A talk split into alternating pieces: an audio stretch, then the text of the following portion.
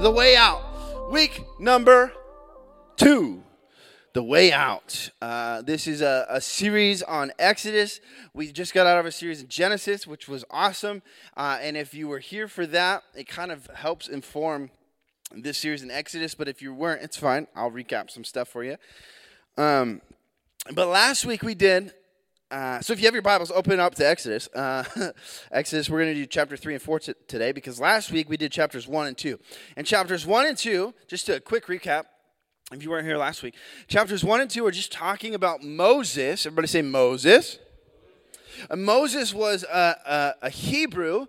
Um, he was a Jew who was born in Egypt under uh, it, during a time of oppression, during a time of slavery, and during a time when Pharaoh, the king of Egypt, wanted to kill all of the baby boy Hebrews. Kind of, kind of a bad, bad time to be born, right? And so Moses was. Moses uh, got sent down a river by his mom to try and save him in a little basket. He got found by Pharaoh's daughter. So Moses had the weirdest childhood of all time. He was raised probably the first five years of his life by his own mom, but requested by Pharaoh's daughter because that's his adopted mom. So then, after he grows up a little bit and he's ready to move into the house, he then leaves his own home again for the second time and moves in in Pharaoh's house with Pharaoh's daughter. He's Pharaoh's daughter's son now. So he has this dual life. He knows, the Bible doesn't specifically know how he knows, but he knows that he is Jewish, right? He's, he's, he's, he's, he was born uh, a Hebrew, but he also understands everything there is to know about the palace lifestyle, living in Pharaoh's house. This weird dual life, right? And uh, and then he uh, tries to defend someone, does it the wrong way, kills someone, he gets exiled. He's out in the wilderness, and that's where we left off last week. He got married. Life is good, okay, or relatively good. we cool? We're gonna pick it up here. Pretty good. Okay, we're going to start in chapter 3. I'm going to jump around a little bit all the way through chapter 4. This so remember these things of the story. The story is sick. The story is so cool. And it's going to be progressing, and things are going to get crazy. And here it is. So Moses was pasturing the flock of Jethro, his father in law. Everybody say Jethro. If Danielle and I have a second son, we're going to name him Jethro. I just decided. It's going to be Jeth for short. Jeth. And everyone's going to think, actually, scratch that. If we have a daughter, I'm going to name her Jethro and then it's going to be Jeth for short, because then it's going to be like Jess, but we're saying it with a lisp, okay? So that's stupid. Okay, so um, Jethro's father in law, the priest of Midian, and he led the flock west to the west side of the wilderness and came to Horeb, the mountain of God. We say the mountain of God. Okay, so Moses is, is a shepherd now. Moses went from being royalty, kind of, right? It's kind of like a stepson royalty. And, and then he got exiled. Now he's a shepherd, all right? Then, verse 2 the angel of the Lord appeared to him in a blazing fire from the midst of a bush. And he looked, and behold, the bush was burning with fire, yet the bush, the bush was not consumed. The bush. The bush was not consumed the bush was not consumed. So, can you imagine? You're walking in the desert. We're out in like Palm Springs or something, getting crazy. And there's like this shrub that's just. You're like, hey, hey, what? And we're out there in springtime. It's not even hot, right? what the? And you go over to it and it's burning and you know when something's burning you could see like the, the it's starting to darken and the ashes are, are, are, flying all this kind of stuff but it just looks normal and it's just on fire like what the? right so moses is like hey yo what and so so moses Mo, moses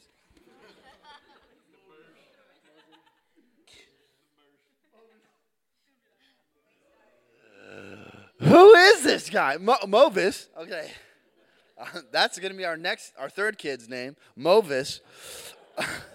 My gosh. If you're joining online, thanks. we won't see you next week, probably. Okay, so So Moses said, I must turn aside now and see this marvelous sight, right? So Moses is, he's, I gotta, I gotta check this out, right? And so we'll skip down a little bit.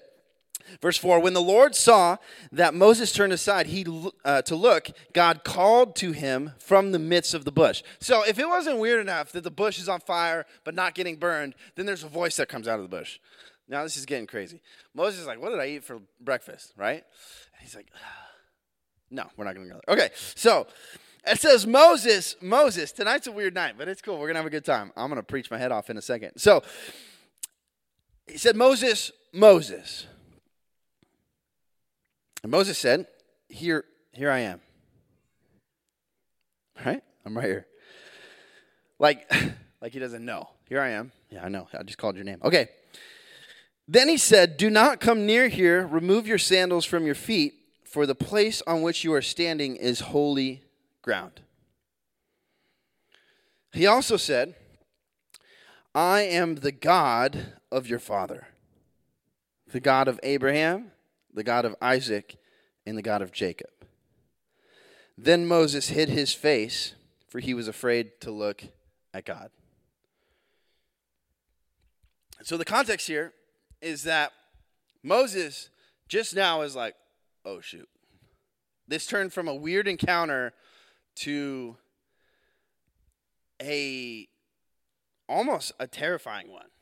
Here's why. The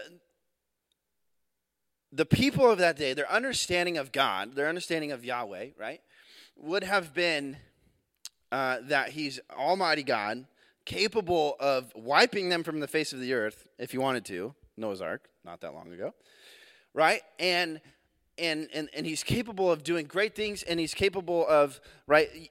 You're you're trying to please God in, in this kind of context, right? And so Moses also recognizes that if that's God, I can't look at him because if I look at him, I'll die. Does that make sense, everybody? If you look at God with naked eye, he's too beautiful, he's too powerful. Okay? Deaded.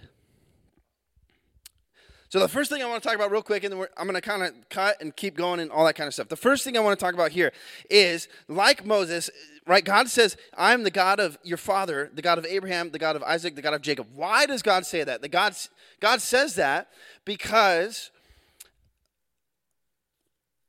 because He wants Moses to know. Not just know him, but know about him, know the things that he's done in the past. And so, my first idea for us to take in today is that we must not forget how God has moved in the past. We can't. Here, here's what happens when we, when we forget about how God moved in the past we create God in our image moving forward. And God was never made, God was never meant to be created in my image. I, was already created in His. Does that make sense, everybody? And so, th- the understanding of me being created in God's image depends on how, what I understand about God. And to know God, I have to know who God has been this entire time. Does that make sense? I can't I can't forget everything in the past, right? There's the, the famous saying that if uh, if you erase history, it'll rewrite itself anyways, or something like that. You know what the anybody know what the, the Oh, that was good. Say it again. Those who destroy history are doomed to repeat it. Yes, that was way more elegant than my version. Um, but it's true. If we if we forget about the past, right? Especially if we forget about things that happened that were wrong, things we did wrong, right? If they would have forgot about what happened at Babel, it's just going to happen again right Thing, things are things are going to come back if they forgot what happened with with cain all the way to lamech things are just going to happen again does that make sense everybody right if we if we if we don't understand who God has been and where God has shown himself faithful through the years, then we're going to we're going to mess up over and over and over again. So, we have to figure out who is God. We have to figure out the who, the what, the when, the where, the how of God. Amen. The other thing I want to I want to talk about uh, the second point for this section God says, Do not come near here and remove your sandals from your feet, for the place which you are standing is holy ground. And then at the end of this, when God introduces himself, Moses says, or then Moses hid his face, for he was afraid to look at God. Something that I've seen that has been absent in our culture today, in our church culture today, something that is, is not as present as it should be is a reverence for God. A, a reverence for his, his presence, a reverence for his house, a reverence for like, like, yes, we get to come to youth group and it's like, oh, it's chill, come as you are, whatever, we hang in. But also at the same time, can we also understand that this is the house of God? That when we walk in here and we're, and we're going to worship, like this is a place where we can encounter the Spirit of God. And this is a place where God meets us right where we're at. Where the Bible says, Jesus, Jesus says in Revelation that, that he's standing at the door, knocking, asking, begging to just be let into our churches. He says, if we'll just open the door, he'll come in and have a meal with us. Like Jesus wants to encounter you here in this place, right? And he also wants to encounter you at home alone in your room. But we we've we've disregarded the idea of church, the the idea of God from a place of reverence, right? And we, we don't we don't oftentimes see that anymore. Where it's like sometimes we need to fall on our knees and be like, "Oh my gosh, like God, you're so good." Or sometimes we need to fall on our knees and be like, "God." like this is a lot. And what I mean by that is, have you ever? Has anybody ever gone on a cruise? A, a, cruise before? Raise your hand if you've ever gone on a cruise. So you've got this idea of the cruise ship in your head, right?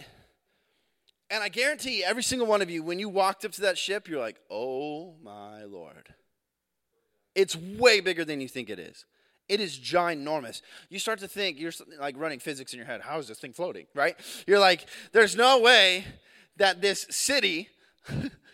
this boat city can float in water, right? When I go in the water, I sink. There's no way that this thing can float. You know, science is cool. But it's like, oh my goodness, can you imagine if, does anybody like swimming in the ocean? Raise your hand if you like swimming in the ocean. Okay. All right, the rest of you are scaredy cats. Cool. Uh, but, I'm just kidding. I was surfing this morning and there was like a, a news channel uh, a helicopter flying right over me, and I was like, "Yeah, it's time. It's time for me to get out." uh, but any, like it, it, was just like sitting there, like I was like, "Are you okay?" It's like I can just imagine the real like uh, unsuspecting surfer gets eaten by shark. Like they're just watching me on the news. I was like, "I'm out later, dude." Uh, but can you imagine if you're swimming in the ocean, right? Or you're sitting on a, on a paddleboard or something out in the ocean. And can you imagine if a blue whale comes swimming underneath you? You can all feel what you would feel like right now, huh? Your stomach is just in knots. so why do we think when our expectations of a, of a, of a, of a cruise ship are bigger than we expect, or our expectations of a whale is bigger than we expect, why wouldn't we have a similar feeling when our expectations of God when he's way bigger than we expected. That's what the fear of God means. It's not that I'm afraid of him, it's I'm a, whoa. I'm in awe of how grand you are. And that's how Moses he like hit the deck. Whoa. right? Cuz he re- he saw he realized who God was. Amen.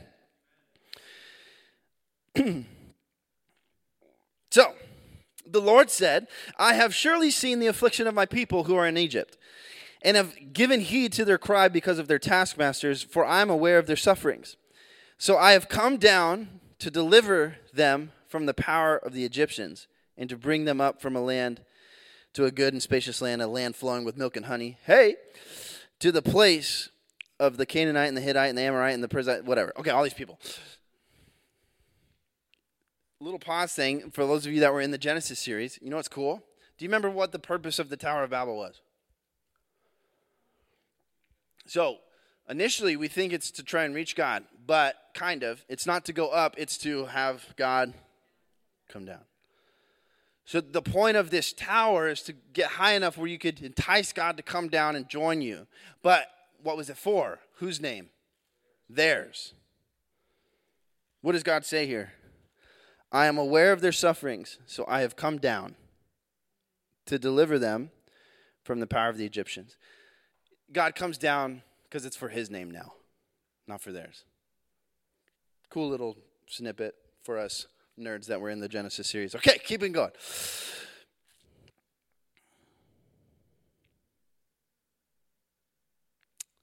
Where am I at? Um, Therefore, verse 10, therefore come now and I will send you to Pharaoh so that you may bring my people, the sons of Israel, out of Egypt. But Moses said to God, Moses is like, not down. Moses says to God, Who am I that I should go to Pharaoh and that I should bring the sons of Israel out of Egypt? And he said, Certainly I will be with you. You know why God says that? Because that should be enough. Right? If you're like, who am I that I should go do that? Like, God's calling you to something big. God's calling you to uh, impact your campus. God's calling you to bring 20 kids to summer camp this year, and you know you can, but you're kind of scared to do it. But uh, you really want to see me shave my beard. And so, like, God's calling you to do something big, but then at the same time, you're thinking, who am I to do this? I'm jacked up. Like, I, I don't even know that I'm like all put together. Who am I? And God responds simply, like, if I told you to do it, I'm going to be with you. And that should be enough. Amen? And this shall be the sign to you that it is I who have sent you. When you have brought the people out of Egypt, you shall worship God at this mountain, which is foreshadowing. Later on, we're going to talk about Sinai. It's going to be sick, okay? And that's where he's at right now. Then Moses said to God, Behold, I am going to the sons of Israel and, have, and will have to say to them, The God of your fathers has sent me to you. Now they may say to me, What is his name? What shall I say to them? And then, this is the famous line God says to Moses, I am who I am, or I am that I am in other translations, which is translated in Hebrew, Yahweh. And he said, Thus you shall say to the sons of Israel, I am has sent me to you. Yahweh has sent me to you. Now, here's something I found really interesting and I'm not going to plant my flag here, but I'm going to tell you what I think. I'm going to tell you, can I tell you what some smart people are arguing about and then tell you where I land on it? It's kind of some cool stuff. Okay, so check this out. So, for my entire life, I have thought that this is the first place where the name Yahweh comes about in the Bible. God introduces himself as Yahweh. This is the first spot. But if you go back and read Genesis in the original Hebrew, uh, Abraham, Isaac, and Jacob all referred to God as Yahweh. And he refers to himself as Yahweh back and forth in conversation. There's no like formal, I'm Yahweh, but this is like, it's almost like they know. It's weird, right? So here's, here's what I think. That some people think that Moses, well, Moses wrote Genesis and Exodus, so some people think that Moses kind of wrote it back into Genesis to kind of give a, a, name to God, which could be true. But the way I think, and which makes this way more interesting, is Moses is saying, kind of awkward, like I did with Ethan today, hey, I kind of forgot your name. Moses is like, I'm kind of one of your children, but also at the same time, I got sent down a river when I was a baby, and then I grew up in Pharaoh's house. I don't really know you. I know all the Egyptian gods. I don't really know you. This is what I think. This is what I think it's saying. Could be heresy. I don't know. I don't think it is. But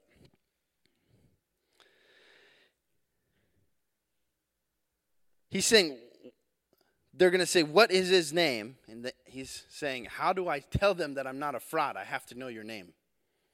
Right? And that's when God says, I am who I am. I am that I am. Tell them that I am sent you. All right. Because according to Scripture, it seems like Abraham, Isaac, and Jacob all knew his name.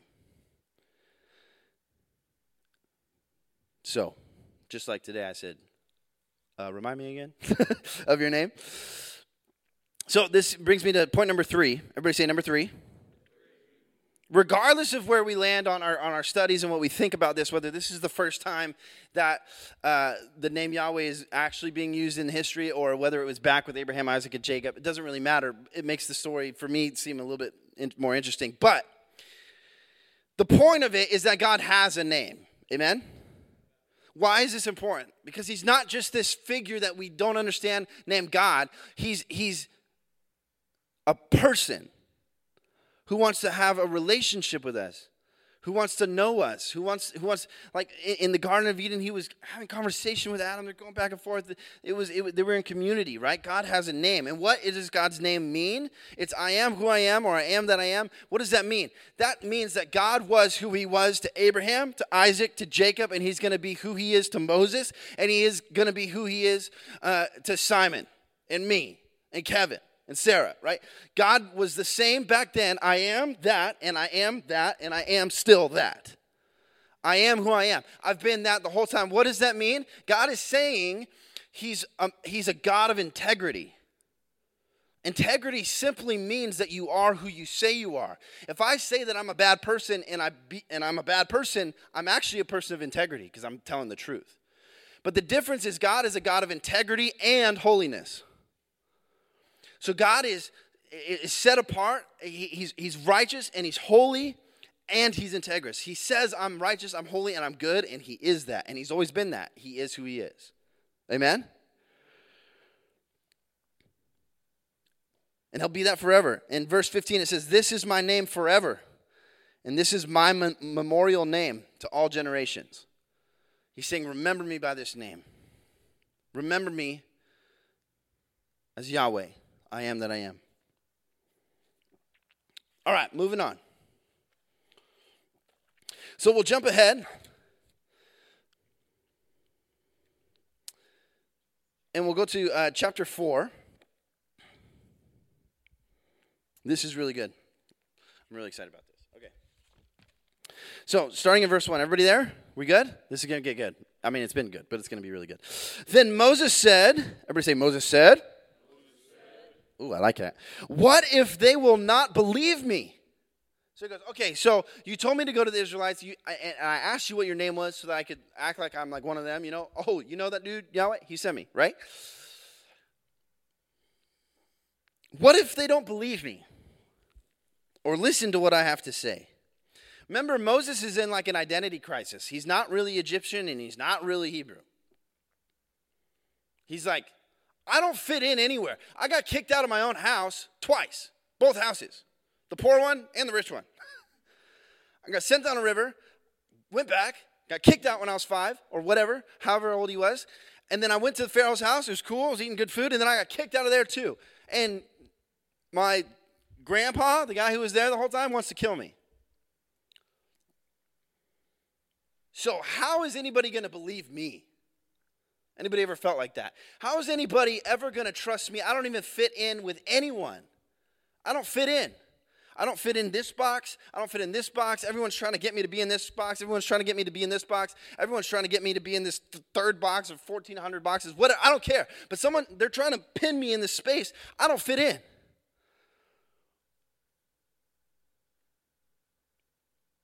Right? And God's like, well, I'm, I'm, I'm writing this to you. I'm, this is to you, not from this. But God's saying in that moment, I don't fit. But you're, that's because you're uniquely made. And without you, the image that's supposed to be me is not, is not complete. So I need you, right? But Moses is saying, man, I don't fit in. What, what if they don't what if they don't listen to me? For they may say, The Lord has not appeared to you. And this is so cool. The Lord looks at him and says, What's in your hand? He's like, Remember what remember what Moses was? a shepherd. He's like, It's my staff. Then he said, Throw it on the ground. So we threw it on the ground. So he threw it on the ground. that was slight. Okay.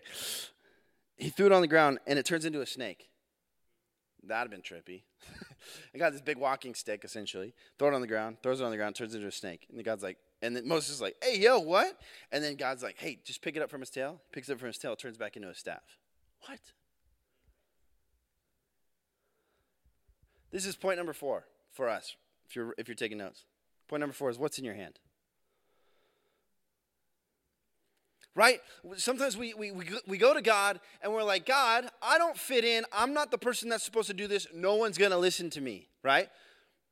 Why don't you send uh, one of my leaders, why don't you send Brett to go talk to my neighbor at school? Because that's creepy. I'll get kicked out of school. I'll get flagged. You guys are going to a lockdown because some weird guy's on campus trying to tell people about Jesus. Okay? So you have to do it. but you're like, God, I can't. What if they don't listen to me? What if they say, oh, no, that's, that's not real? God says, what's in your hand? And Moses thinking, well, it's just a staff. I've been using this for the last few years as I've been a shepherd. God's asking you the same question What's in your hand? What have I equipped you with already? Right? What kind of gifts do you have? What kind of talents do you have? Or who are the friends that are already around you that might just believe you? Who are the people that are right next to you? Right? I'm, when I'm telling you to go invite someone to church, I'm not. I mean, you can. You can go meet random people and invite them to church. That's fine. But I'm also just saying the kids you hang out with every day, because I know all of you are hanging out with at least one person every day at school. The people you're with, hey, would you go to youth group with me this week? But you know what's scary? Is sometimes you don't want to invite those people. You don't want to invite the people who are closest to you. Why? Because they actually know you. You're like, wait, but if they come to youth, Brett might find out. The only reason I know this is because I was there.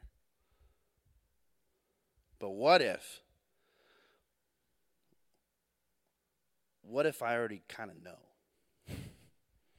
And what if, hear me out, what if being transformed isn't complete until you can bring your whole story to youth group? There's this beautiful story in the New Testament of this woman. The Bible says she was a, a sinful woman. A lot of people think she was a prostitute or whatever. She goes to Jesus. She has this alabaster jar filled with perfume. It says it was worth a year's wages. Let's let's go average Orange County, sixty thousand dollars. It's not even average Orange County, but I'm just all right. But sixty thousand dollar perfume. Can you imagine? She busts it open, pours it out on Jesus' feet. What? And everyone's everyone's yelling. Judas is mad. Don't do that. You could use that for for other things. We could we could sell that and all blah, He's all mad, and people are also like, she's unclean. Get him get her away from Jesus.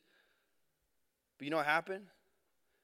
She poured out the best thing she had while presenting the worst of her to Jesus. Bible says she let down her hair, which is a, a symbol of like a sexual symbol back then. It's like, whoa, don't do that. She's just letting it all out to Jesus. What if you were bold enough to do the same thing? What if you were bold enough to get the friends that know you to come to youth group so you can all be transformed? So you can all experience Jesus together, right? Because you love those friends and you guys are all worshiping something. Most of the time it's not Jesus. So what if we got together and did that instead? Amen? What's in your hand? What has God given you? Acts 3 6. Peter and John walk up to this guy, and the guy's begging for money, and he and Peter says to him, "Hey, man, silver and gold I do not have, but what I have I give to you. Stand up." But I wanted silver and gold, right? But I don't have that, right? Moses is like, God, I don't, I don't have the way in here, man. Like, they, nobody likes me. But, God already knows that He's the only person that can do this because he's, he's grown up in both contexts. But Moses is seeing it from the other side. Like, no, no, no, they both hate me. I, I can't go. And he's like, what's in your hand? A stick. Throw it on the ground. Oh. You're God. My bad. What do you have in your hand? Amen? Then we skip down and he, he, tell, he tells them these signs. There's all these different signs. There's the snake and the, in the stick, and then and there's the uh, this. It turns water into blood, and and he, he puts his hand in his shirt like this and pulls it out, and it's like filled with leprosy, and then he puts it back in, and it's good.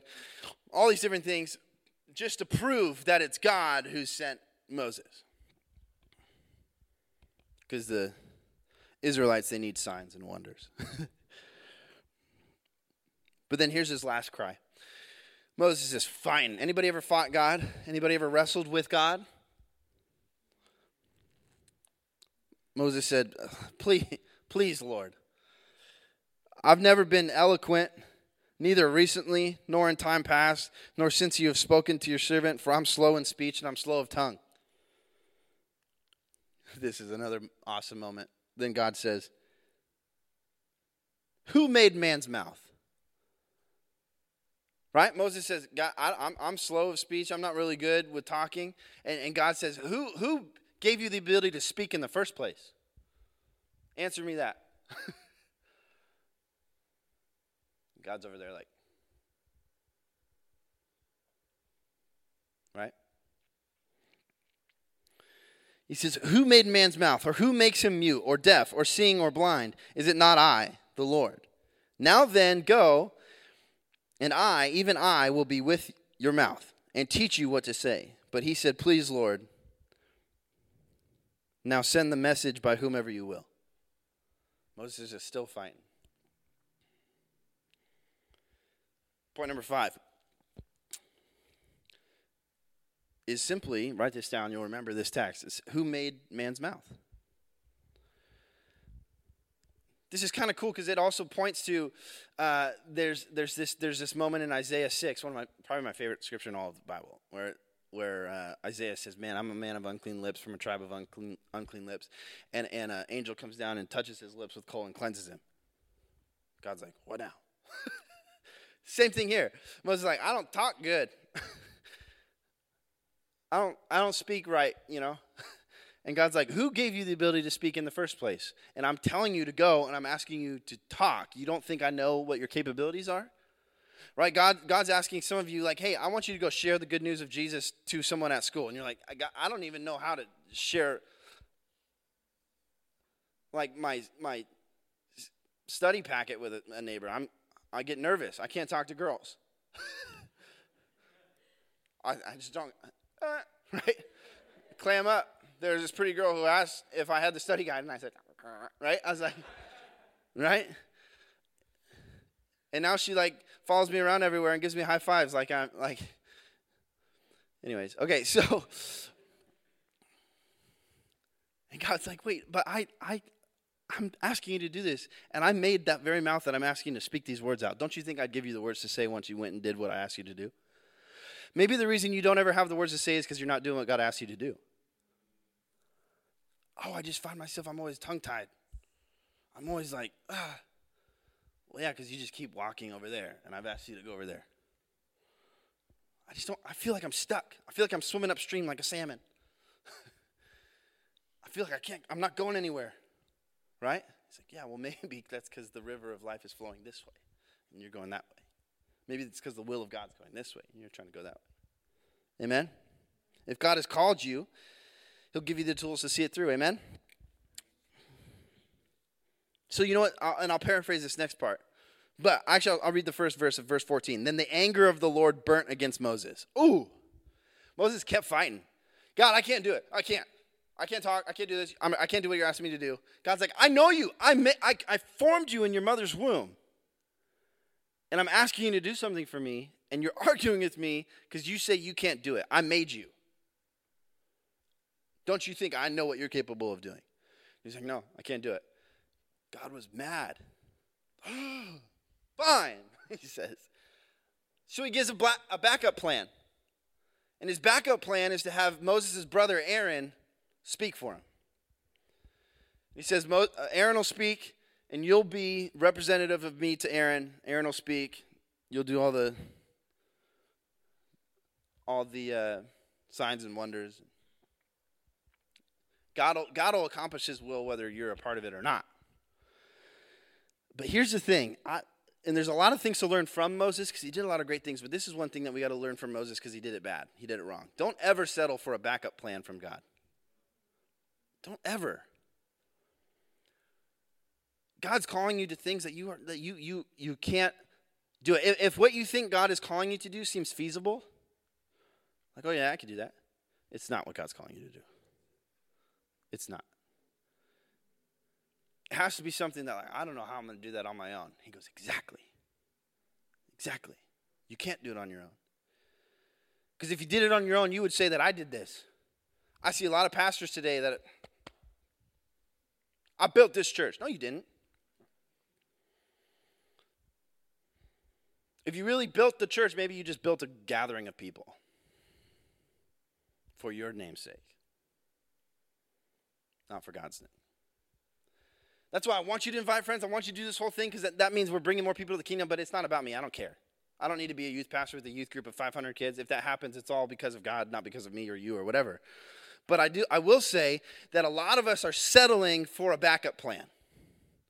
A lot of us, a lot of us are settling for someone else taking on our calling than we should have taken on. God, like five years ago, six years ago, I really felt in my heart I was supposed to be the youth pastor at this church. Here's why. There's a group of guys, some of you in here, that I felt deeply called to. I just felt it. I was like, man, I, I don't know why. I just, I got, I got to do life with these dudes. And I think that means I'm going to be the youth pastor, but I don't know. It's kind of awkward because there was already a youth pastor. So I didn't say anything, but I, I just felt that. But here's the thing what happened if I was like, no, that's not it? I'm just going to be, I'm just going to do worship. Guess what? There would have been another youth pastor that would have walked in my calling and seen the fruit of what I was supposed to do. But they did it. It would have been great for them, but I would have been left wondering, man, what was I supposed to do? Has it been hard? Yeah, it's been hard, but it's been good. You guys are awesome. I've done life with all of you since you were little, or not so little, or whatever. It's been good. I met new friends. My best friend Ethan. We're tight now because I remember his name.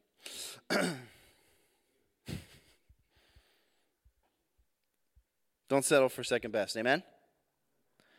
Chase after God. And when He calls, just go. When He says, hey, you're going to do this, just say, okay, we'll do. Don't know how. I don't think I'm capable. That's cool. You're going to you're going to see me through it. You're going to make it happen. Amen?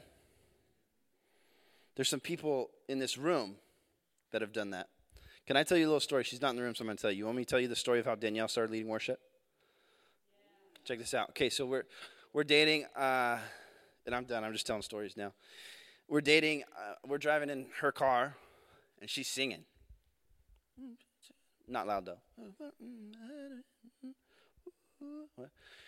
like, dang, she can kind of sing. I think. I said, hey, so this is crazy. Like your dad sings. I know all three of your sisters sing, and from what I'm hearing right now, putting two and two together, I think you could sing. She's like, yeah, don't say that. I was like, but I think you can. She's like, whatever. I was like, what do you, th- what would you think about leading worship with me? Like, you know, we're dating. I think it'd be kind of cute and stuff. Like we. She's like, nah, that ain't me. I was like, okay, well, you don't have to lead worship, but let's practice. Let's like practice you singing. We'd come here. If you don't know, there's a, a piano around the corner over there. I'd sit down at the piano. Danielle would come over here to this stairwell and she'd sing over there. I had to turn the piano all the way up so she could hear it. It took six months from her, for her to get from there to over there. Each week was like a step closer. She'd sing.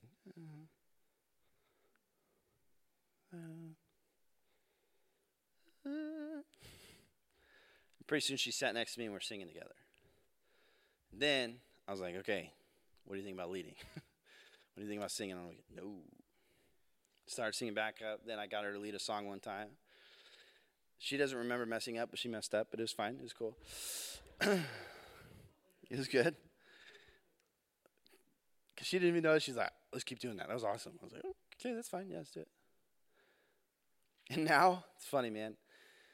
I'll go to I'll go to a, a youth camp or a conference, and, and, and we'll lead, or here at church we'll lead, and I'm just I'm just a guy now. she sings, and everyone's like, man, that was so good. Remember it was at summer camp two years ago, and you guys remember Pastor Julian Lowe? After remember he was walking up to preach night one, and he went up to Danielle and he goes, "When you sang, the atmosphere changed." I was like, "Okay, but like, like I I taught her how to do that, bro." Like, no, I'm just kidding. But what if Danielle would have been like, I'm, I'm nervous about that. It's not for me. Well, she kind of did, and then we forced her into it. But I, bu- I bullied her. Oh, it comes full circle. I bullied her to Jesus. Let me let the world know I'm a bully. Okay, the next one. Think about this, Sarah. Sarah didn't like singing at first. I just knew she could, so I was like, "All right, you're gonna be on the worship team." She's like, "Hey, heck no!" And now every time she sings on a weekend or here on Wednesday, you guys get all excited about it because it's good and it's anointed and it's powerful. I remember when I first met Kevin. He's like, I play the guitar. I was like, cool, come play on Wednesday. He played. I was like, no, you don't.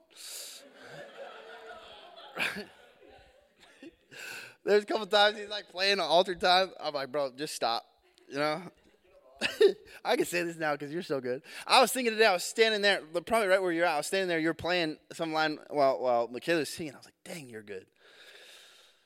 And uh, just because I've seen where it was, and, and it's like you were, you've been scared. I remember there's been sometimes I've had you do some crazy stuff. I've had you play at, at camps and all these. Things. I had you rap at at a, a youth conference, and you and I, you guys don't know this, but Kevin was probably all, this close to puking in the bathroom beforehand. He's just not. He was just not about it. And and I and I made him go to Ecuador and speak in Spanish to all these Ecuadorian kids. And but you know what? He did it. He didn't need an Aaron. He didn't need someone to do it for him. He did it. Right? And there's so many more stories in the room of, of you guys who have stepped up and done crazy things. I, I remember at, it was camp at Julian uh, at that camp when Shelby runs up, Michaela needs to be on the worship team. And I was like, hey, yo, what? She's like, Michaela's like, you know how she does?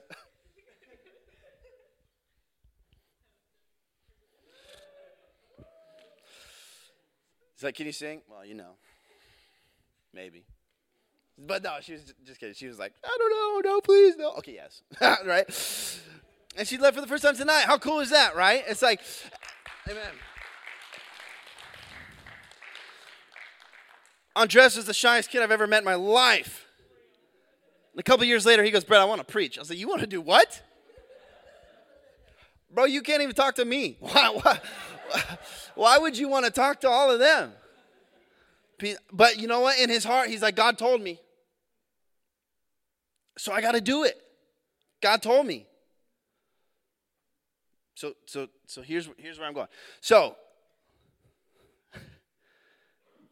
the final portion of this is that no one is extra special in this room, especially the people I just talked about. They're not. Crazy thing is, God likes using people who oftentimes look like the least of these. So, what I'm telling you is each and every one of you has that story within you. And whether it's been told yet or seen yet is up to you. Each and every one of you, God has called you to something. I just talked to Logan about this the other day. Three years ago, I thought Logan was about the worst leader I've ever had on my team. I, I got to be honest. I was like, bro, this fool. I said, no, and it'll it'll make sense. But I, I, mean, I've had some leaders who like were super hype and they hated me, and so they had to go. And Logan didn't hate me; he loved me, but he just like he he, he just wouldn't. There was no drive. I just went, he was just like, eh, about everything. And you know, and at same camp, oh, we just need to go back to that camp. No, I'm just kidding. Same camp. Just, just rebuild that one camp. Okay, here's here. This was perfect. Oh, no, I'm just kidding. That same camp, Logan said he was talking to Matt, and he's like, "I just don't think I'm cut out for this." And I don't know how Matt said it, but probably you can imagine Matt was probably just like, "Well, just suck it up and do it, bro." Right? Like, just be a leader. And Logan is like, all right. And we and I've seen I've seen a crazy change. I was like, and some of you leaders who've been around for a while, I was like yelling at Logan to come to church on a Sunday. I was like, dude, just show up. Like it's 10 o'clock. It's not hard, right?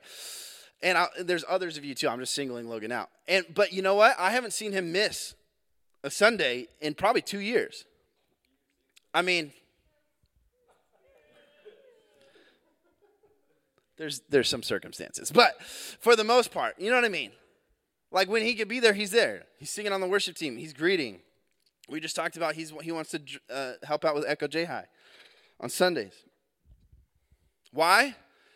Because in a moment he felt God was calling him to something bigger. Right? And for me, I was like, dude. And the reason why I was so frustrated, this will come full circle, because I saw what was in within Logan. I didn't know how to pull it out of him. And I was like, there's so much there, and he's wasting all of it. I was so frustrated. But I can't do that. I can't just walk up to him and like, you're an idiot, right? Like it, it just doesn't it doesn't work like that, right? there's so much uh, there was so much potential. And th- this everybody on my leadership team there's so much potential in each and every one of you. And it's like or i wouldn't have you on the team. Sorry but i wouldn't. But when but when when it wasn't i couldn't figure out how to get it out right? And then it boom it's there. And it's like oh man. God said logan you got to do this and he said all right all right bet now he's texting me in the middle of the night about the Bible and his, all his questions. And anyways, you could probably cut my message like 15 minutes ago, but this isn't a message anymore. It's just testimonies. Can I give testimonies? Can I give some cool things? I, where I've seen some people come from from death to life. Where I've seen some folks like be transformed, like right right before my eyes. I remember when I when I baptized Chris and Andres in the ocean. There's a picture upstairs in the office of, of Chris like coming out of the water. And I remember the week after I asked them, I was like, How'd you feel? They're like, I just feel lighter. I was like, That doesn't make sense. But maybe, actually, maybe it does. I never heard someone say that. Like, it was so raw. They didn't know all the Christian phrases and, like, oh, I feel like I'm redeemed. You know, I feel like sanctified, Brother Brett. Like, he was like, I, I feel lighter. Like, did you eat salads this week or what? Like, but then I thought about it. I was like, oh, there's a weight that was lifted there's something that that came off of them in that moment, right? Just really cool things, really cool things. And so, if I can make this worthwhile, the reason that we're doing this is for those stories. Each and every one of you had a story. I could spend all night talking about every single one of you. I'm just pointing out folks. But everyone who's in this room has had had some sort of story where God has impacted you like crazy. God's called you to do something, and you've and you've stepped out and you're doing it. Or some of you are like, wait, I haven't been called to do anything yet, or I haven't responded to the call, or I haven't stepped out and I haven't made the decision. And some of you are just on the balance beam of, do I, do I even want to be a Christian or not? Man, just just go for it. Just do it. No regrets. Because this whole thing, following Jesus, means a life fulfilled and a life after. Even if I'm wrong, I don't care. I'm not wrong, but even if I was, I still lived a life to the fullest. But if I bet on the other one, that would suck. If I was wrong, that'd really suck. it's like, there's no heaven and hell. Okay, well, if you go with me, if there is a heaven and hell, you'll go to heaven. No, I'm good. Okay, whatever. Can I interest you in an afterlife? No, I'm good. um, we good? I don't know. I, I, I just went into this like moment of just spending time with you guys and uh, telling some stories. God is good, amen. It's really, really, really